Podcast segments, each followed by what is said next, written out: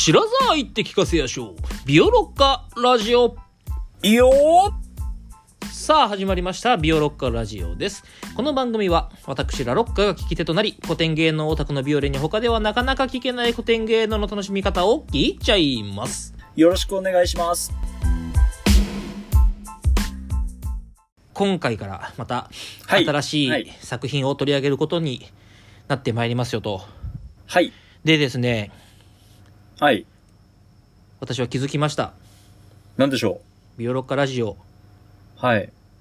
もうすぐ4年目に入ります。おー、そうだ。そうだね。びっくりですよ。本当に。なんか実感ない、あるけどないっていや、感じだよね。そうね。なんか、うん。そういえばって思って、そうそこう、あの、本当にね、ノリで始めたような、あの、この番組なんですが、う。えもうこんだけ続くとね、やめるにやめられなくなるっていうね。え そうだね。なんかだんだんこう、決意をしないとやめづらくなってやめづらくなっってきたよなっていうところがありまして、本当に皆様のね、あの、聞いていただいているビオロッカーの皆様のおかげで、いや、本当はいに励ましになっここてま。ますでやってはいこれました。はい、今後、またね、はいあの、多分この、このエピソードが終わるのが、だいたい3年目のフィナーレみたいなそうですね。ぐらいの、えっ、と、タイミング、公開タイミングになるかなとはい。思いますので、はいええ3年目を締めくくる、えー素晴らしい作品のお話を今日から ビオレさんに語っていただくとうわいうことで、ーうわーそのつもりなかったな。そういう、そういう形でよろしいでしょうか？は、はい。ははいい。頑張ります。ですよね。は、はいい。よかった。はい。はい。ということで、もう早速作品を聞いてまいります。今回取り上げるのは、高知山。おー強かったよね。えーそうだね。やっぱうん。こう、小さい体でね、しっかりとこう大きい相手をなぎ倒していく姿とかがやっぱね、こう当時からこう、心をね、人の心を掴んできました。高知山でございます。はい。はい、高知山関。えーこれは何でしょう？えーはい。これはそうですね。あの、歌舞伎あ、ですね。歌舞伎でした。。はい。はい。相撲、ね相撲かと思って。でも確かに高知山って言いそうだね。うん。あの、なんか境川部屋ぐらいにいそうな気がするあの。多分西、西の大関ぐらいまでは行ってんじゃないかなうそうだね。行きそうですね。感じでございます。はい。あ、そうだ。あ、偶然なんだけど、はいはいこれ、木阿弥なんですよ。おうはいはいはい。ビオロッカラジオ、そうだよね。あれ、木阿弥と共に始まりましたよね。ああ確かに。忘れてたけど。もう木阿弥とともに始まり、木阿弥がね、定期的に出てくるっていうね。そうそうそう。あ、そうですね。あの、はい、そうです。あの、そんな感じです。はい。やっぱ木阿弥さんっすわ。あの、木阿弥といえば、えっと、このビオロッカラジオのエピソード2になるのかな ?1 が始まりだったので、はいはい2で、えーっと、白波はいはい神の男、はいはい。いや、懐かしいねうん。浮世草子花の錦絵やりまして、うん青戸草子花の錦絵やりまして、それで、えっと、今年の1月にですね、えー三人吉あさーそっか黒の発売やりました。そうだ、はいあれも木阿弥だったね。そうなんです。なので、まあ、ちょっと今年2つ目なんですけれども、はいはいはい。いあの、まあ、楽しくや、いいっすね。お聞きいただければなと思います。はい。ありがとうございます。ではい。まあ、今回はまたいつものように基本のお話をしていこうかなと思います。はい。えっ、と、まあ、下題っていうね、はいまあ、正式なタイトルは、えっ、と、雲に孫う上野の初花っていうタイトルになってましてこ、の感じ素敵よね、なんか。字面が。そう綺麗。うん。あの、上野の初花はね、そのままなんですけど、えっ、と、雲に孫うっていうのはちょっと洒落てるんだこれ、よね。じゃあいいなと思って。孫は、ま、あの、うん。ま、孫孫ううんことなきの孫う。うん糸辺にね、風ね。糸辺に分けるなんだけど、えっ、と、雲にのところが天の衣って書くんですよね。うんいやなんかいいなと思って。おしゃれだよね。うん。ただね、物語自体は全然おしゃれじゃなあ、くて、そうなの？あの、いつもの通り白波ものなんですけど、あはい。まあね、やっぱ、木阿弥といえばっていうね、そうそう、木阿弥といえば。それは逆に白波物じゃないの？みたいなぐらいのレベルです、僕からしたらね。もう。いや、そうですね。今まで全部白波ものだったんで。うん。ただね、この作品は、ちょっと今までの白波ものとは違っていああ、ます。そうなんだ。なんでかっていうとですね、この作品はですね、初演が1881年、えらい、3月えらい新しいな。そう、明治14年なんですよそっか、。明治じゃん、もう。もう明治入ってる。はいはいはい。で、えっと、しかも、この年の11月に、えっと、木阿弥は最後の作品を書いて、この下作者を引退します。ほう。だから、ちょっとね、なんていうのかな、こう、終わりに差し掛かった作品なんですよああー、ね。なるほど。うん。で、まあそういうところもひしひしと本当に随所に感じられるような作品になっているので、えっとまあそこの話とかもちょっとしていきたいなと思います。お願いします。で、初演の場所はですね、新富座っていうところで、えっ、と、中央区の新富町っていうところがあって、あの、それまでは森田座っていう風に、え森田勘屋っていう人が、えっと、運営していたんだけど、そこから名前が、えー、この上演のおよそ6年ぐらい前かな？うん明治8年頃に変わったので、えっ、と、新富座と言われている時うん。代です。うんはい。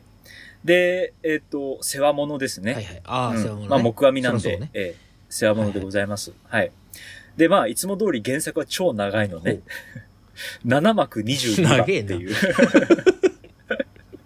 長いんだけど。もう笑っちゃうね。うん。ね、なんか適当に作った数字みたいな感じすんだよね。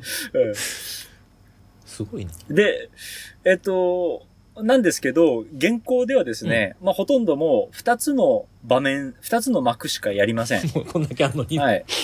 こんだけあるのに、もう削りに削っにて。20個も削っちゃって。はい。で、一つが、この雲に孫う上野の初花というタイトルを付けられた、うんうんえー、高知山という、えーある人物が主人公のお話はいはい。で、だから高知山っていう風に呼ばれて、うんうんで、もう一つが、この高知山の射程になるうん、片岡直次郎という、えっ、と、まあ、浪人がいて、うんうんその人の下りのお話で、うんうんこの時にはね、別の下題がついています。ほうほう。まあそこのお話は多分最後に時間があればちょっとするっていう感じかなはいと思います。わかりましたで、今回は高知山の方に焦点を当ててというお話で。はいで、まあね、この高知山がダークヒーローなんだよね。うん。あの、嫌なやつ、悪いやつなんだけど、この場面ではかっこいいっていう。ーうん朝青龍みたいなね。いや、うん。朝青龍とはちょっとまたちょっと違う。どうしても相撲にまだ引っ張られてる自分がいるねうん引っ。張られて。そろそろ、そろそろやめてもらえないと俺がちょっと応用できなくあ、なっわかちりましゃう。うん。あの、パワータイプじゃないんだあ、違うんだ。そうそうそうそう。もう理路整然とあ、してる感じそっちね。かっ。こいいじゃん。あのね、何がかっこいいって、えっと、まあ、まず本当に動じない男なんですよ。ちょっとね、そっとでは。はいはい。で、えっ、と、そのね、動じないエピソードがあって、今ほとんどもう演じられなくなっちゃった場面があって、2幕目に当たるのかな？えっ、とね、2幕目のですね、えっ、と、これは、吉原田んぼ根岸っていう、ん根岸道の場っていう風に言われてて、うんうんまあ、吉原の裏の方ですよ。そこで、あのまあ、いろいろある、このね、えっと、削られてる場面での重要な人物で、金子一之丞っていう侍がいるんだけど、はいはい。そいつがね、えっと、まあ、直次郎と喧嘩して因縁があると。うん。で、直次郎が乗っているカゴを襲撃してやろうとして、うん夜、田んぼ道で控えてるのね。はいはい。それで、えっ、と、夜道、えーそのカゴを襲おうとすると、中に座ってるのは高知山なんですよ。身代わりで座ってる。で、刃物を、刀を抜いたはいいものの襲うに襲えないっていうところで、この高知山はね、この、実は襲われるのを分かってて、身代わりになってるかんだよ。っこ自分の射程のために、ね。すげえなうん。で、しかもさらにかっこいいのは、ここでね、居眠りしてるの。おううん。それで、えっと、そ、外が騒いで、しかもカゴが止まったから、思わず目を覚まして、こういうセリフを言うんですよ。うん。いやや、今光ったのは、ああ、星が飛んだのかっていう。ここは僕見たことはないんだけど、うんうんその刃物の光あが月か星に光って、キラリと光るわけね。はいはいはいう今光ったのは？って言って、それを流れ星だっていうふうにわざと錯覚してやるっていう。ああ、かっこいい。もちろん位置的に見てもさ、絶対そんなわけないんだけど。うん。そう。だからこういうことを言える、まあ、かなり、大丈夫なわけなんですね。はいはいはいうん。で、まあ、この高知山がね、一つこう、仕事をするっていうのが、この高知山の場面で。うんで、まあ、あの、本当に明治の作ならではの、えーお話になってます。うんうんうん。どういうことかっていうと、えっ、と、今までのやつは、えっ、と、もう幕末も幕末だったけれども、えっ、と、まだ、えー江戸幕府が健在だったので、検閲があったんだよね。ああ、うんそっかそっか。そうそう。え当時の検閲では、江戸のお話を直接やっちゃいけないわけだから、えー、白波五人男では全部、あの、江ノ島とか、うんうんうん鎌倉あたりのお話にしてね、うんうん、弁天小僧とか出てくるわけだし、はいはいはい。えー三人吉さも、えっ、と、言ってはいない、うんあんまりはっきり言わないけど、鎌倉のお話ですよっていう体で江戸の話をしてるわけだよね。うん。まあ、そんなことがあるんだけども、そういうはばかりがない時代なので。そうね。うんなるほど、なるほど。明治14年ってどういう年だったかって言いますと、えっ、と、まあ、ひょっとしたらラロッカの方が詳しいかもしれないけど、明治14年って言うとまさに、あの、政変があった年ですうよ。大久保、大隈重信ゲアがあった時に、はいはいはいはいはい。うん。もう、だから、もうバリバリにもう、えっと、西洋化が進められる年ですよ。そううん。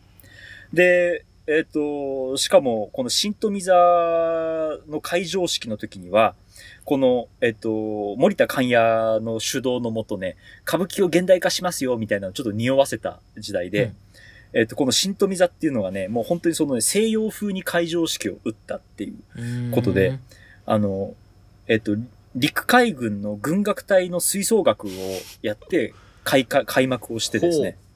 うん。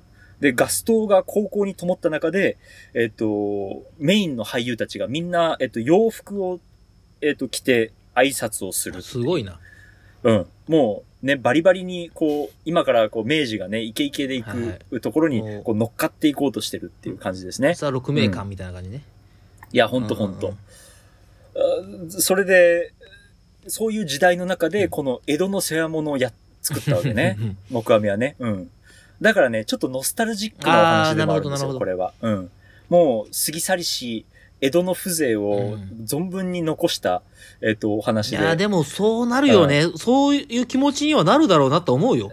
あんなんだってね、うん。それこそ僕たちはそういう経験こそないけれども、まあね、14年前まで当然だったことが。変わってるっていうのはさ、なんとなく僕たちも経験あるじゃないですか。うんうんうん例えば東日本大震災とか、ああ、はいはいはい。それこそね、ちょうど10、もう中12年ぐらい。そうだね。だから、ね、だし、あとまあコロナとかもまだ全然傷は癒えてないし、まだまだだけど、やっぱりその前後っていうものを多少なりとも経験してるわけで、うんうんうんまあだからそういう感じだったんだろうな。しかもまあもっとすごいすごいよ。だ全然違う。だよね。着てる、うん着てるものから何、食い物から何から全然違うからね。そうそうそう。もう国も変わるし、うん食い物も変わるし、着物も変わるしね。いや、すごいよ。っていう中での、そらね、ノスタルジーね、出るよね。いや、なるなる。でね、その、まあ、木阿弥の特徴で前も少しお話したかもしれないけど、うんまあ、やや、こう、お行儀がいいんだよね、うん木阿弥ってね。うん。あの、例えばお師匠のであるところの鶴屋南北はいはい。とかに比べると、まあ、ややお行儀がいい。うんうん南北はもうドロドロの世界を ドロドロのままに書くんだけど。その良さがね、やっぱあるからね、うん彼は。そうそううんで、木阿弥はそれを七五調に落として、うんこう、美しく書いていくわけだけど、そう。でその感じがね、そのノスタルジックな感じと相まって、なかなかいい芝居になってますうん。なるほど。うん。で、しかも、えっ、と、実は木阿弥っていう名前に変わったのはこの年なんだよね。あ、明治14年。うん。それまでは、二代目川竹新七という新しいに七というふうに書いて、いう人だったんだけど、これで引退を機にですね、え古川木阿弥っていう名前に改名る改名するわけね。ほうほうほうほう。うん、古い川のうん黙った、えーという字を入れてね。はいはいはいだからもう俺は新しい時代にはついていけないっていう決別の宣言でもあっど。たというふそううに言われてるんだけど。。うん。そうそうう。んうんだからまあ、うどれほどね、その江戸という時代を代表した人物だったかっていうのはそれだけでもわかるかなというこれさ、感じはします。うん名字古川になったけど、川竹木阿弥で呼ばれるのは、そういうもんなの？だからね、そう、これが不思議だけど、うんあの、えっと、川竹木阿弥という僕たちが呼んでいる人物が、川竹木阿弥と呼ばれた時代は多分本当はそこまでなかったはずなんだよね。はいはいはい。この川竹新七も、えっと、もっと弟子時代は名前も違ったし、はいはいはい。うん。まあそういうふうにこう名前どんどん変えていく時代ですから、まだね。うん。そうそう。だからその中でいろいろ一番馴染みのあるものをくっつけて、今では川竹木阿弥というふうに呼ばれるようになってるなるほど、なるほど。そうか。有名な名字そうそうそうだったら、一番み有名な名字と一番有名なえー名前をくっつけたらこうなったってことね。そうそう、はいはいはい歴史の人物ってみんなそうだからね。ああ、なるほどなあ。の、例えば源義経とかだって、はいはい当時源義経のことを源義経って呼んだ人は誰一人としていないわけじゃないですか。うん。本当の名前はほら、えっと、源九郎半眼、はいはいはいはいえー義経とか、義経って名前も多分変わったりもしてるし、うんだから九郎半眼とか半眼殿とか、うんうんうんえっと、いろいろ呼んでたのが、今の、それこそ明治以降だよね。はいはい。えっと、人間は生と命に分かれるっていうさ、名字が一個、名前が一個に変わった時代から、に合わせて名前をこう、刈り込んでるっていう感じだと思うのね。うん。そうなんです。で、ここで初めてそう、木阿弥っていう名前になってうんうんいくんですね。うん。で、このね、えー、高知山がすごいのは、この当時の、まあ、名優が全員揃い踏みしてるのが、したのが荘園なんだよ。あー俗に団菊草って言われたあー、はいはいはい。3人が揃ったのね。すごいじゃん。うん団菊草っていうのは、まあ一応念のため、うん前もこの話はちょっとだけしかしてないかな。ちょっと聞いたことある。で出たことある。そうそう。結構語呂がいいからね。そうそう。それで覚えてるかもしれないだけだけうん。団っていうのが九代目市川團十郎。ど。はいはい。あの、今だと、えっと、歌舞伎座の中に、胸像ね、ブロンズの胸像が置かれてるぐらい、えっと、この歌舞伎の改革、その、江戸のくだらないものでなが、なくなりそうになっていたところを、高尚な舞台芸術にこう高めたうちの一人なんだけど、うんうんうんその、お菊子えーその、えー、團十郎、うんで、その、もう一人が、その、えー明治において芸術に高めたもう一人っていうのは五代目尾上菊五郎。はいはい。これが団菊の菊ね。うんで、もう一人の佐っていうのが、えー初代市川左団寺はいはいはいですね。この間、えっと、四代目が亡くなったばっかりですけど、うんこの団菊佐が、えっと、揃い踏みで出たっていううんのがこの初演ですね。うん。で、高知山を務めたのは九代目、えー、團十郎です。はいはい。